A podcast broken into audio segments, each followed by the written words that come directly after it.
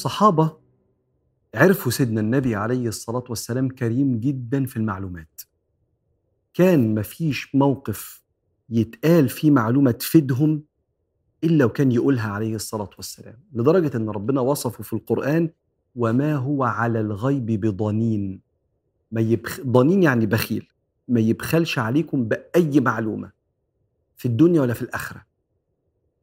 وخد بالك أنت الأصل إن الإنسان يجهل ده الأصل.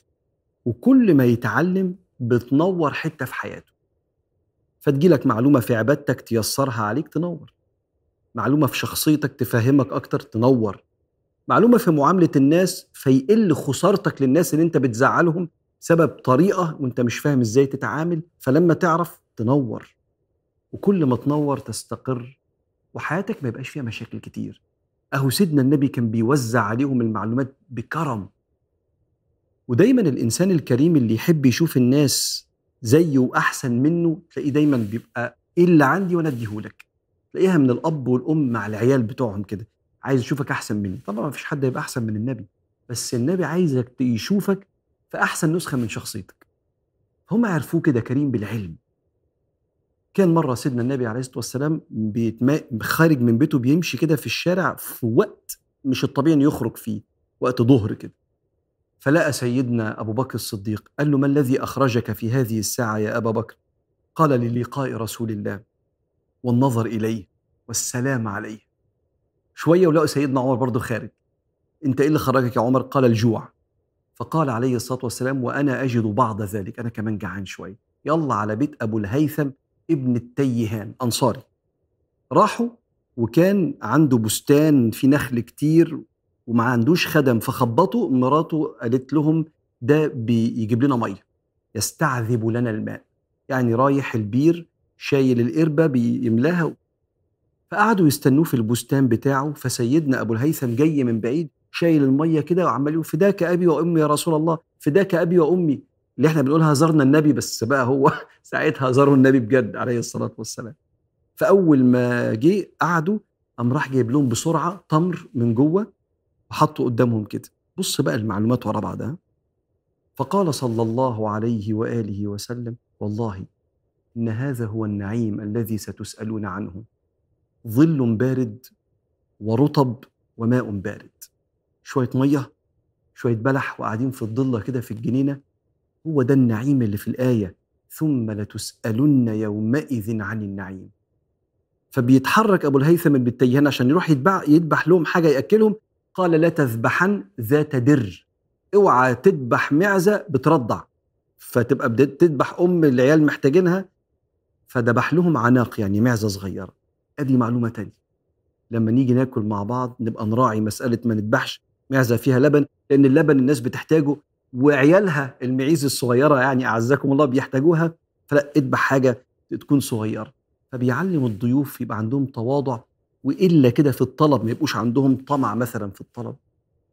فأول معلومة آدي النعيم اللي محتاجين نشكر ربنا عليه شوية الضلة والتمر شوية المية. تاني معلومة تاكل إيه وما تاكلش إيه وخد بالك وأنت بتضايف الناس واحدة واحدة ما تنساش المعيز الحيوانات اللي محتاجين لأمهم.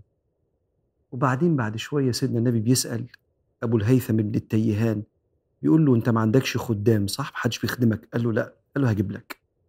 فبعد شوية جاب له النبي اتنين خدام. قال له اختار الأنسب. قال له اختار لي انت يا رسول الله. قال اذا المستشار مؤتمن. على فكرة دي قاعدة مهمة جدا في النصح. لما حد يجي ينصحني كلمة النبي دي بتخليني ما أقولش أي معلومة إلا المفيدة للي بيستشيرني. لأن صارت أمانة. لما تيجي تقول لي أعمل إيه في الموضوع ده؟ لو ما أعرفش أقول ما أعرفش. ولما أجي أنصحك ما افكرش في الأنسب بالنسبة لي. الأنسب بالنسبة لك أنت اللي بتسألني. لأن النبي قال المعلومة دي. شوف الكرم المستشار مؤتمن. وبعدين قام النبي قام قايل كل ده الصحابة بيسمعوا. قام قايل له اختار ده فإني رأيته يصلي. خد الخادم ده. ده شفته بيصلي. واستوصي به خيرا. أدي معلومة كمان. كأنه بيقول له بلاش الطريقة بتاعت الناس اللي بتزعق للناس اللي بتساعدهم في البيوت وبتبهدلهم وبتشتمهم استوصي به خيرا. فلما راح سيدنا أبو الهيثم ابن التيهان وورى مراته إن النبي جاب له خادم وقال لي استوصي به خيرا. قالت والله يا أبا الهيثم ما أرى إلا أن تعتقه. لو النبي وصاك خير إيه أخير حاجة تتعمل؟ قول له أنت حر لوجه الله بس خلاص. القصة عاملة إزاي؟ كلها معلومات ونفع. أنت خارج مع النبي تاكله لقمة رجعت بالنعيم اللي هتتسأل عنه ورجعت بالمستشار مؤتمن ورجعت لا تذبحن ذات در ورجعت بقعدة. انت بتتغير. لو قعدت قاعدة مع النبي فهم عرفوه كريم في العلم كده.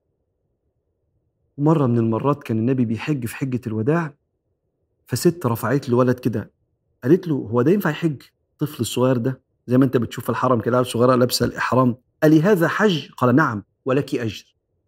يعني لو انت شايلة ابنك ولا دفعت له تذكرة الطيارة وراح يحج معاكي هو لسه تحت سن البلوغ. انت الحجة دي كلها في ميزان حسناتك فكأنك حجتي مرتين ولك الأجر. وده بيسموه جواب الحكيم مش قال لها آه ينفع يحج. نعم ولك أجر اللي هو المعلومة اللي هي محتاجاها كمان. نفس جواب الحكيم ده لما ناس جت لسيدنا النبي قالت له يا رسول الله إنا نركب البحر. وليس معنا ماء يكفي للوضوء. لو اتوضينا مش هنشرب ما معناش مية عذبة. والبحر ميته مالحه أفنتوضأ بماء البحر؟ قال نعم. هو الطهور ماؤه الحل ميتته.